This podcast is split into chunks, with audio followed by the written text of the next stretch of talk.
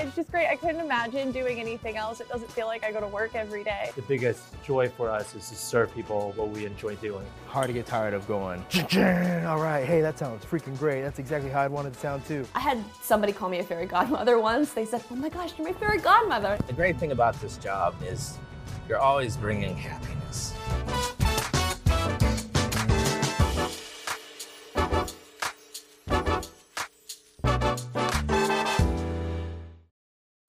This episode is brought to you by Visit Williamsburg. In Williamsburg, Virginia, there's never too much of a good thing. Whether you're a foodie, a golfer, a history buff, a shopaholic, an outdoor enthusiast, or a thrill seeker, you'll find what you came for here and more. So ask yourself, what is it you want? Discover Williamsburg and plan your trip at visitwilliamsburg.com. How long have you been with Uber? Four years? Are you full time? Yeah. Do you like it? It's cool, yeah. This is Al. He's been driving for Uber, Lyft, and Juno for the past four years, but he's been driving professionally for much longer. So, what's it really like to drive full time in one of the most crowded cities in the United States? I spent the day with Al to find out.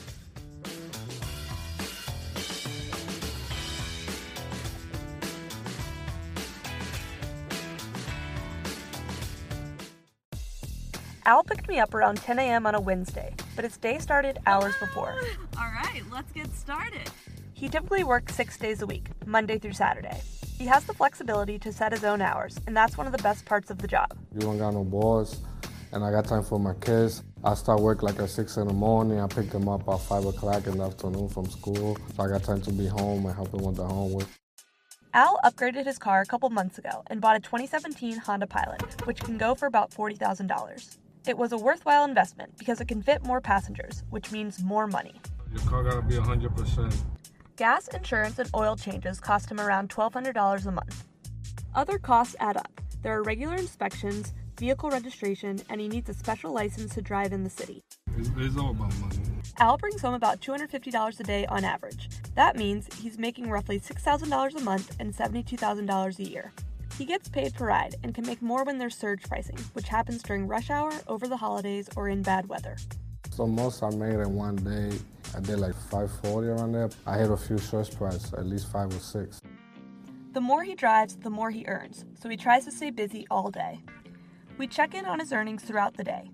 A 22 minute trip earns him $9.32. The app doesn't show how much the customer paid, just how much Al takes. Al also earns tips through the apps. He estimates that just 20% of passengers leave tips. Still, Every money house. and some tips are more generous than others. Three years ago, a guy, his ride was like $20, dollars Uh-huh. and he gave me a $100 tip because it was Christmas. Al's car is the equivalent of his office. He keeps it clean, comfortable, and fun. He's added a Super Nintendo Oh my gosh, this is a true throwback. And makes an extra few hundred bucks from having trivia app Play Octopus. Trying to win some money in the back seat. And Cargo, which allows him to sell things like snacks and headphones to passengers. We've got over 15,000 drivers uh, using Cargo today. The earnings are substantial. Uh, drivers really look at that, you know, one to three hundred dollars per month as a way to pay down their fixed and variable costs. We didn't take a break until 2 p.m. We're going to um, my mother-in-law house. We live around here. I'm gonna go use the bathroom there. We've been driving for about four hours and we're just taking our first bathroom break and we're gonna hit the road again. We didn't eat either, but Al typically eats on the road. If I bring my food from the house, I'll just pull over anywhere and eat in the, and eat in the car. We drive for seven hours straight and hit nearly every borough in New York City Manhattan, Brooklyn, Queens, and the Bronx. We complete 15 rides and pick up people from all walks of life a mother and daughter visiting from North Carolina, a caterer delivering lunch in Midtown Manhattan, and coworkers from a Brooklyn based startup that makes dog food. And Al talks to all of them. How you doing? I can see everything. The passengers can also be the toughest part of his job. That is, dealing with the ones with attitude. If you get people rude like that, like you only gotta be with them for 20 minutes, and then when you leave them, you give them a bad rating and you don't see them no more. Al says you need three things to be a great rideshare driver. Number one, always have a phone charger in your car. Number two, you have to be patient. And number three, create a good vibe. All right, thank you. that was great.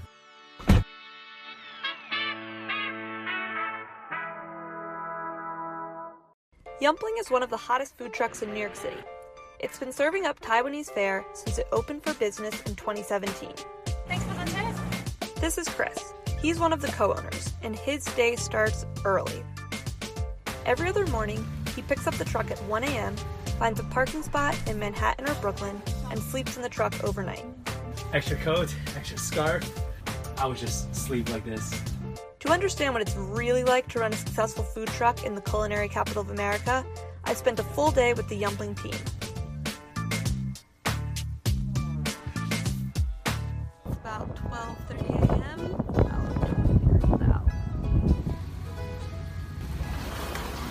Good morning. Sorry. Morning. It's a Tuesday, so we head towards Midtown Manhattan, where the truck parks on Tuesdays and Thursdays. The reason we're meeting in the middle of the night is because, in this business, location is everything. Chris doesn't mind sacrificing sleep to guarantee a good parking spot, though. By the time we arrive, there's already one other food truck parked on the block. So this is a prime spot. 1221 is our go-to location. So we want to be as close to the front as possible. Get a backup camera. Yep, it's very helpful. Very good investment. This backup camera has helped us many, many times. Immediately after parking, Chris turns on the generator. It powers everything, including the fridge and freezer where the food is stored. The way the regulations are set up in New York City, Chris can't just park the truck and leave it there. He has to be in it at all times, so he'll camp out overnight. The trick is you have to tilt the wheel so the wide side faces up. And then you can stuff everything in here. And then that becomes portable pillow. And he can't sleep in the back of the truck either.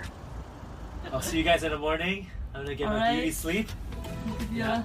Wave goodbye. Goodbye. Alright. Goodbye. I head home to get a few hours of sleep and meet back up with Chris for morning prep at 7. How was your uh, sleep last night? Did you Oh, get it any was hours? it was good. I got uh, I got uh, more sleep than I usually get. I got five hours of sleep. He and the rest of the team prepare salads, pre fried chicken, cook rice, and label containers. Sometimes it's a little tough because in the winter we don't have a heater in the truck, so it's it's pretty cold. In the summer it's pretty hot, and we don't really have an AC. So, uh, but I guess it's just part of the process that you just have to get used to. The window opens at 11:30 a.m., but customers start lining up for dumplings and fried chicken sandwiches as early as 11. The beef bowl is a crowd favorite. Got here right before they opened, so I think I was the third one in line, but I, I recognized five minutes later down the street, so glad I got here when I did. Because I saw the long lines like basically every day I passed this through, so I just want to try what why this one is so different. Nothing draws a crowd in New York City like a long line at a food truck. By 11:50, the beef bowl has already sold out. Yeah, it is a running joke that it, it's a myth. Yeah, That yeah. it doesn't exist. It does, it does exist, guys. It does, yeah. Throughout the day, they'll accumulate parking tickets. A lot of people will say, oh, you know, trucks are great because you don't pay rent. Uh, well, you do in different ways. So, like, getting parking tickets daily is, is one of the ways that you end up paying. The tickets all, are all approximately the same price. So, usually the cheapest ones we'll get are about $65, and the most expensive ones are uh, in the hundreds. And then you can get as many as two or three per day on a bad day. Sometimes, a lot of days, you don't get any. Yumpling can serve up to 250 customers in just three hours. You guys got anything left? We got chicken rice bowl. I'll take that. Perfect. Yeah, chicken rice bowl. Awesome.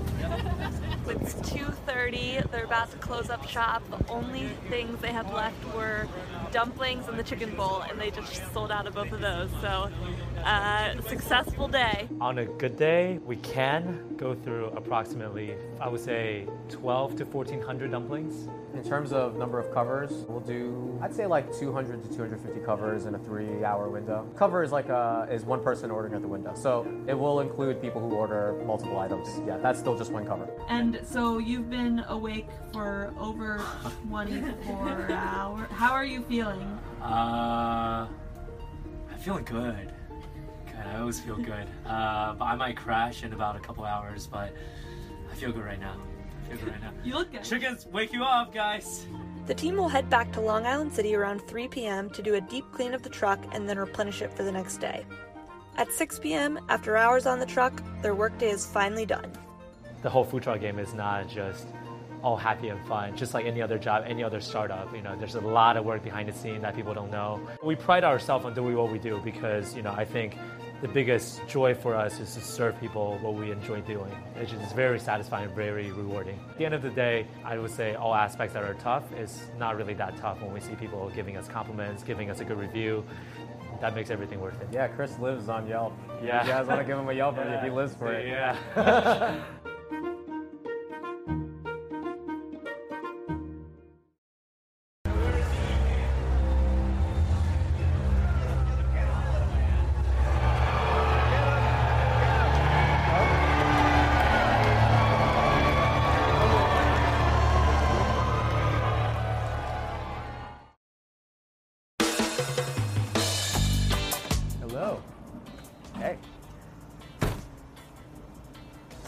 Let's see what's going on over here on stage.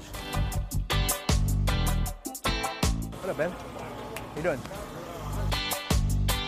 What a beautiful place, man. Wow. Yeah, Daddy. Morning. Getting some camera time?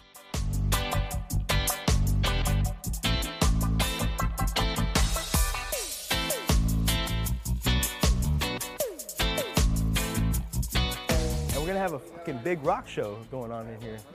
I mean, a freaking. My name is Eric Hillman, and I'm a guitar tech for the rock band 311. I run a bass rig for P-Nut, the bass player 311. I also run uh, Nick Hexum's Guitar World, lead singer. I run his sounds over here from uh, side stage so he can be free up there to uh, move around and not have to worry about stepping on all this or messing up his elbow or anything, you know? Oh yeah, man, let me see what you got. Guitarist, right this way, perfect.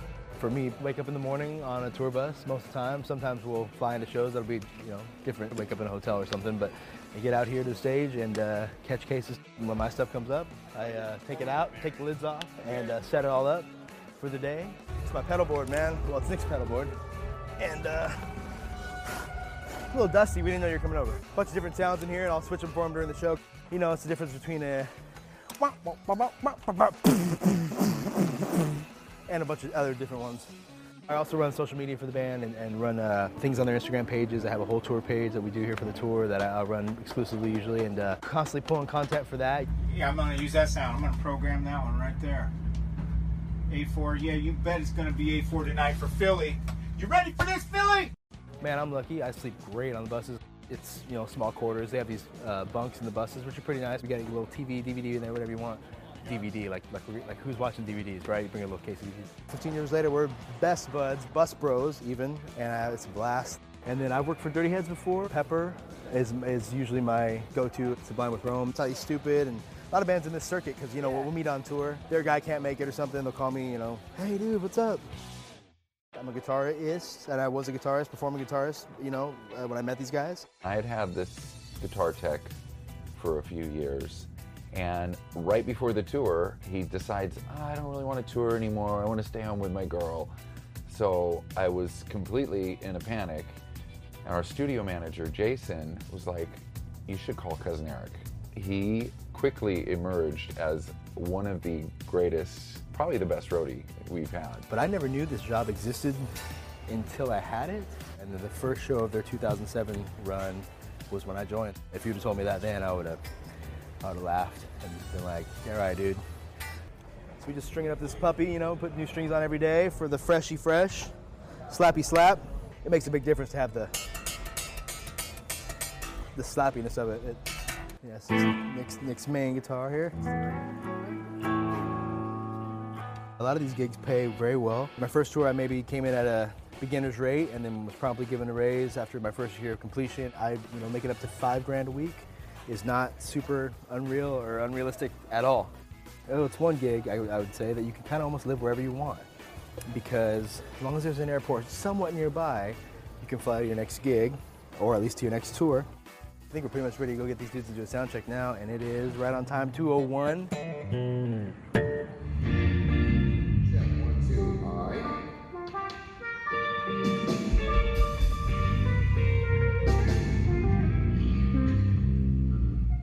To name everything that could go wrong in a day, you'd have to be here with me for a week. Something as simple as them losing a wheel on the way to the truck, tube could blow in an amplifier, a, a wireless frequency for a microphone could get interrupted or, or just completely drop, or If you're in a big city or around military bases, their, the wireless frequencies are totally jammed up. Microphones, drums, so many things running wirelessly that uh, people don't realize that the simple interruption of a signal could be, be a dropout in the show and people go, hey, that drum's not working. Well, it's working. It's just you don't hear it because the microphone's not working. So it's all about just diagnosing it quickly and fixing it so you get back to the show. That's my work box. Everything from rechargeable batteries and Q-tips and stamps in case I want to send a postcard home and guitar strap locks and uh, guitar wire, fuses and rack screws and guitar picks and, and earbuds and lighters and all kinds of things. That's it. The hardest part easily has nothing to do with stage or any of these people that you see here in the room. It's being away from people you love, uh, being away from your family. It never gets easier, actually gets harder. Hi, Dad. Hi, babe, what are you doing? Where you at I'm at work. Man, I send postcards at home all the time. Kind of old school, but people at home appreciate the, the mailbox love. Oh, right behind you, buddy. You're all good, you're all good.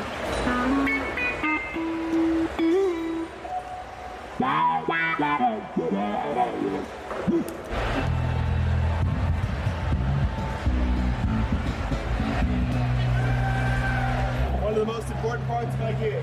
My bass player is so easy. He doesn't have me doing too much during the show. But fresh beer is a must.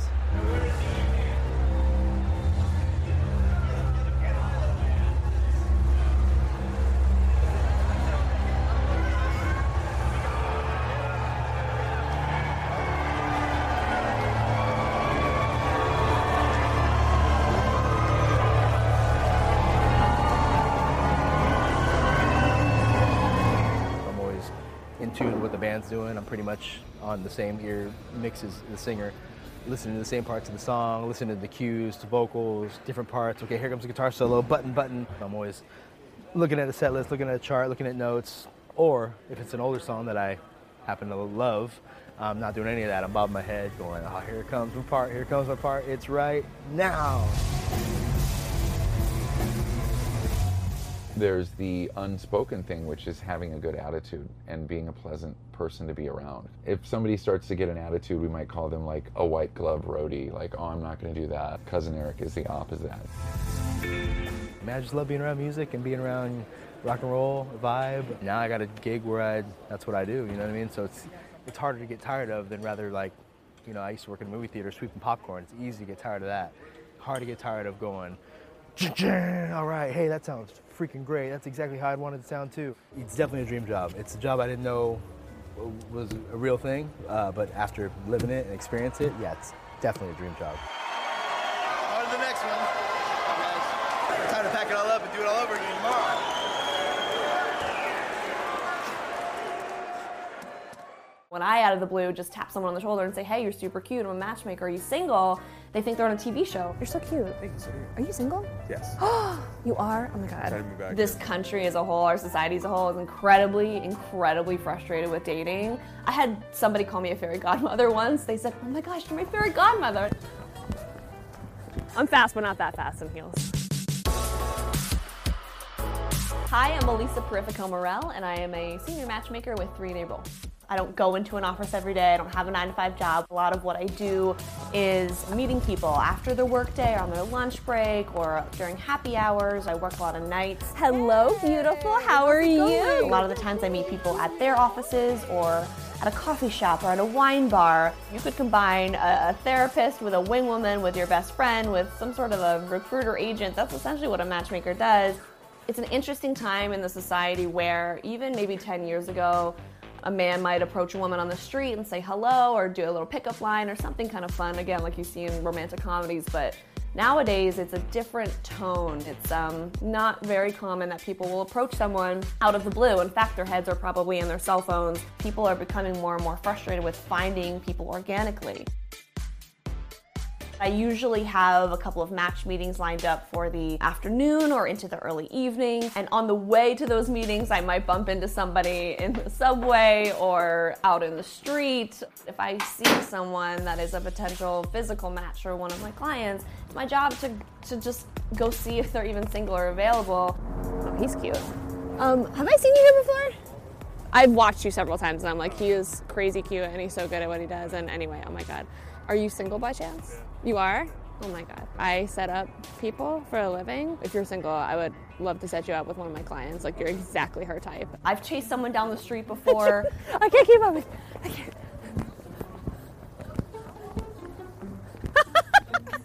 Fail. I'm fast, but not that fast in heels. Actually, I've done that a couple times, admittedly. So I'm used. I'm quite good at running in heels. See that? That's uh, me wearing down my heel from running around town so much. Gotta catch them. In New York, especially, one of my favorite places to pick up people is in the subway because there's no better place than to sit across from somebody for potentially two and a half, three minutes where you're staring at somebody in the eyes. Yeah, built bars, interior design. You built and designed bars? Yeah. That's amazing. Are you single? No. You're not. Of course not, because you're a babe. No, you're that savvy. You're, you're savvy, aren't you? Like I said, Zara, I was like, that girl knows what's up. Yeah, yeah. I don't know if you're single, but I'm a dating scout.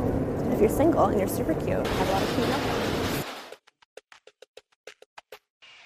So the beauty about being a matchmaker is asking the tough questions for my clients when they can't. For example, if I'm my client is looking for somebody who, you know, wants to wait for sex in a relationship and they don't want to have sex before the relationship. If I'm sitting down with a match potentially for that client, it's important for me to kind of dig for those questions. So when you say good intimacy, does that mean you um, you understood each other well sexually, or were you like you were able to explore things? And in conjunction, how does that correlate to what you're looking for in a partner? They don't have to know necessarily what my client is looking for. I just need to know what they're looking for so I can bridge the gap behind the scenes.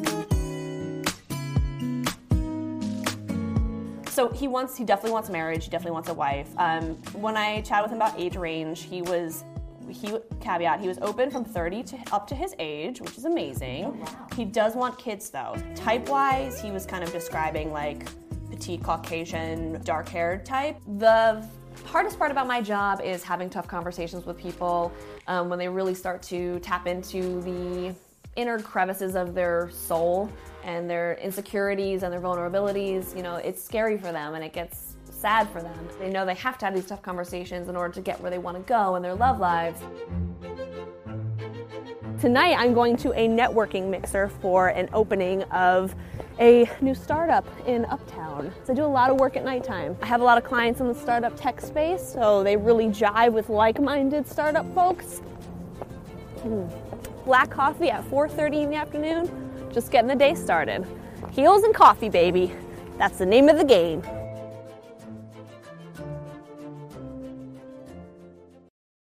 If you're loving this episode, please leave a review and comments down below.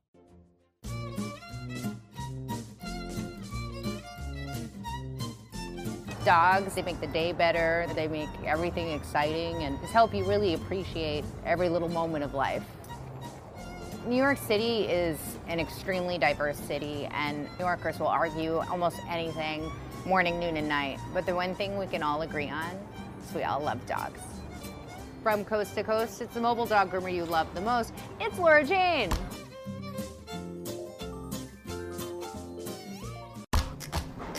Welcome to Hair of the Dog Mobile Pet Spa.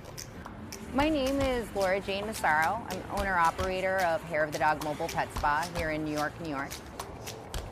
There are a lot of mobile groomers. As far as I know, I'm the only one operating Monday through Friday in New York City. I have been in this industry for 20 years. Every time I see a dog, I turn into a five-year-old. It's like, I see you, friends. Being a dog groomer in New York City is something super, super special. My staff is incredible. I have such great people. Hair of the dog, oh my gosh, it is. We honestly are just like a big family, and it's just fun to do. Like, it doesn't even feel like work. It's just really a cool, like weird, obsessive thing, but it's just great. I couldn't imagine doing anything else. It doesn't feel like I go to work every day. I, I sound like like I, I don't know. I feel like wow, I'm really obsessed with my job. Almost all of them leave like a totally different dog. Like they're so happy. They love having their picture taken. It's just really cool. I put so much money into what I do. I have scissors that are hundreds and hundreds of dollars. We have our blades, we have sprays and combs and conditioning sprays, and we customize all of our treatments, shampoos, conditioners individually to every dog type. So we get to turn into like little mad scientists. Continuing education, I probably spend about $10,000 annually per employee. It costs $30,000 a month just to own and operate Hair of the Dog Mobile Pet Spa. It's expensive to do business in New York City. I pretty much right from the jump wanted to open up my own business and I just wanted to wait until the time was right. In 2015, I was able to launch Hair of the Dog. I built Hair of the Dog with a mountain of debt. For like the first year, it was just 100% of everything I earned went back into the company. Everything. Every single penny, nickel, and dime just went back into the company so I could pay off the magnitude of debt. So after we got through the first year, we plowed through it all.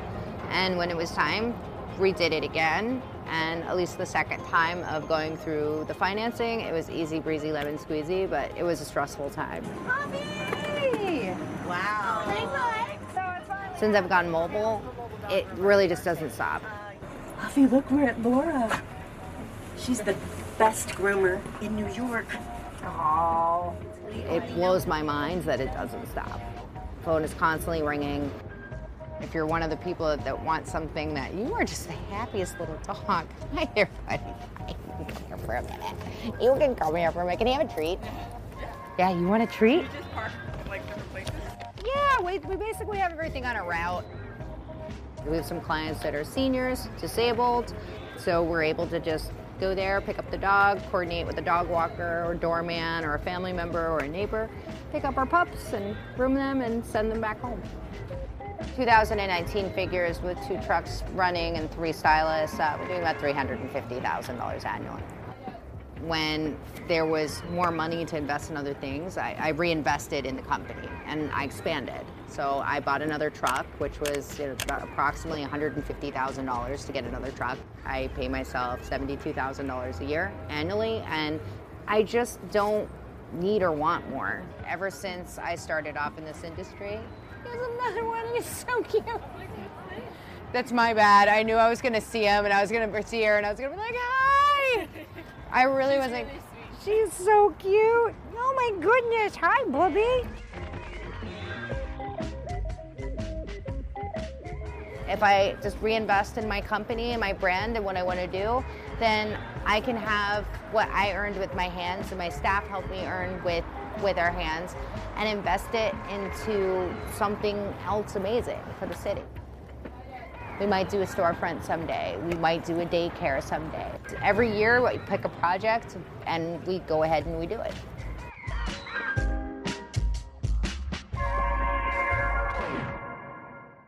There's a lot of spoiled cats here in New York City, with dedicated cat sitters hustling for some extra cash.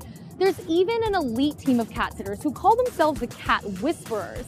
They're hiring, so I found out just what it takes to become one. I'm here with Jacqueline Rivera.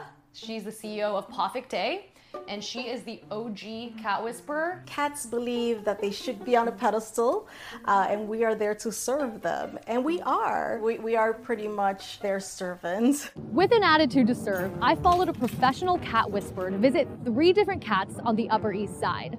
Poffic Day cat whispers make $17.50 an hour. Here's what happened. Whiskey. So when you act like you don't care, all of a sudden they're just like, wait, I'm not the star of the show. I like to just come in, start fixing their food, and I don't even address them. And then they come to you.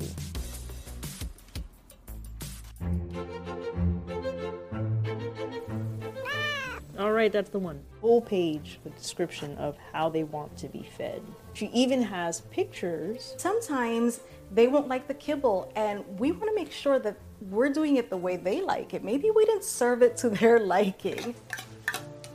Oh, that was supposed to go in the Oh. glass bowl. Seven steps to clean the litter box. If they want to watch a certain channel, then we will change the channel for them. Sometimes they like watching the Discovery Channel, or they or they want a different music station.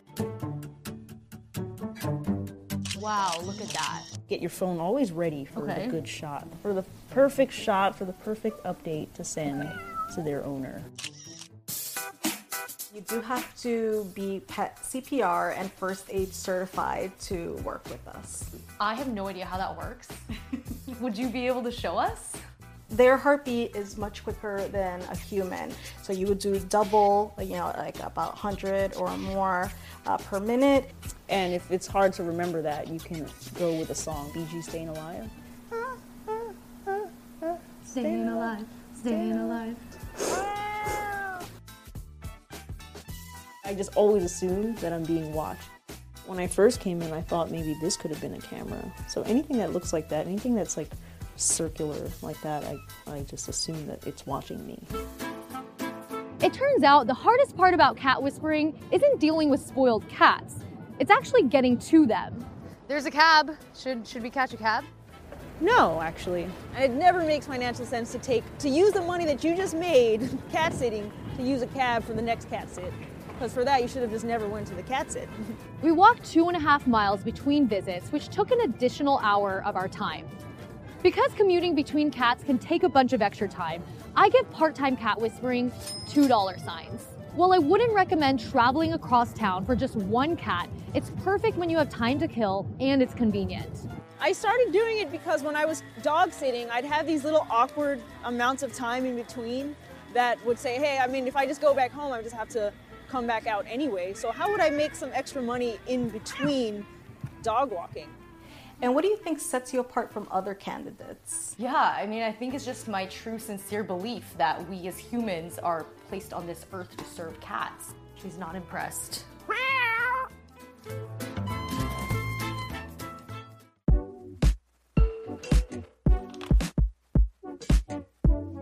I'm a pro at ordering in. Food, that is. But ordering pot, well, that's something I've only seen in movies like Pineapple Express creating a trifecta of joint smoking power. You're a pot dealer. And shows like High Maintenance. What's that like? Uh, I just kind of bike around and uh, people call me and, and then I bring them weed. When it comes to marijuana, I'm a huge rookie. You have a grinder? I have many. Could you use like a squeeze in her? You could. But now that it's legal in states like California, weed is big business. And as a money reporter for CNBC Make It, I love learning about interesting jobs and how people earn their money. Hi, Ken. Today's job? Let's go deliver some weed. This is Ken. He works with Speedweed, a delivery service like Seamless or Postmates, but for weed. Our first stop of the day, we head to the shop to pick up a couple orders. All right. Hand package. With our two orders packed, we're off to make the deliveries. How many deliveries can you make in a six hour shift? tops three or four an hour. It's pretty good. Maybe, you know, that'd be that'd be really jamming and you'd be lucky. Speedweed has some high profile customers.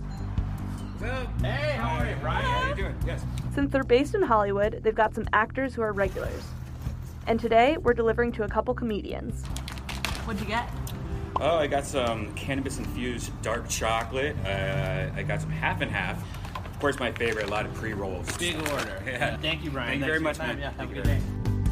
So, weekend evenings are the most lucrative, Yeah, just volume. People order weed when they're sitting around with nothing to do. But as a driver, you don't know who you're going to be delivering to, right? Right. So you could be delivering to a famous comedian and, Right. not, and not know it. Hey, what's up, hey, what's up man? How are you? Good. How you doing? Good. I mean, we got like THC sex lube, okay, which. Oh, I didn't know there's any in there. Yeah, that's I didn't- amazing. One time we had CBD macaroons. They're just unbelievable. But You go side to side. like, I just try to eat it. up.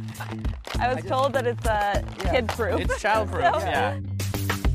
Delivering weed can be a great gateway into the cannabis industry if you have the patience to deal with LA traffic. And it turns out I'd be a good candidate for the job. I'm over 21, have a valid driver's license, and like interacting with people. Thanks, Nice to Adam. meet Have a you. good Thank you. Yeah. Thank you very yeah, much. take care. Now I just need to move to Cali. The great thing about this job is you're always bringing happiness.